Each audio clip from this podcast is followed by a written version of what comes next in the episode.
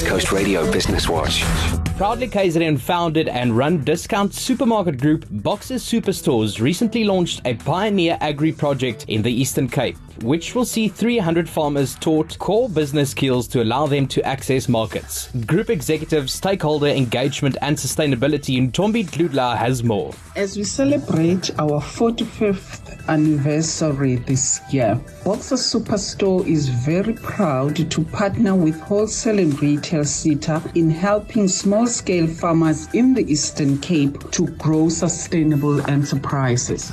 The project, which kicked off last week, is part of Box's plan to upskill, develop, and empower small businesses with the resources needed to grow communities. Whilst the company focuses on their 45th anniversary in 2022, it believes that remaining true to its purpose of serving communities in its stores and within the areas they trade in remains a priority. The Agri project is set to conclude with a graduation ceremony a bit later this year. Let me know what's happening in your industry. Send an email to businesswatch at ecr.co.za. For East Coast Radio Business Watch, I'm WR van der Merwe.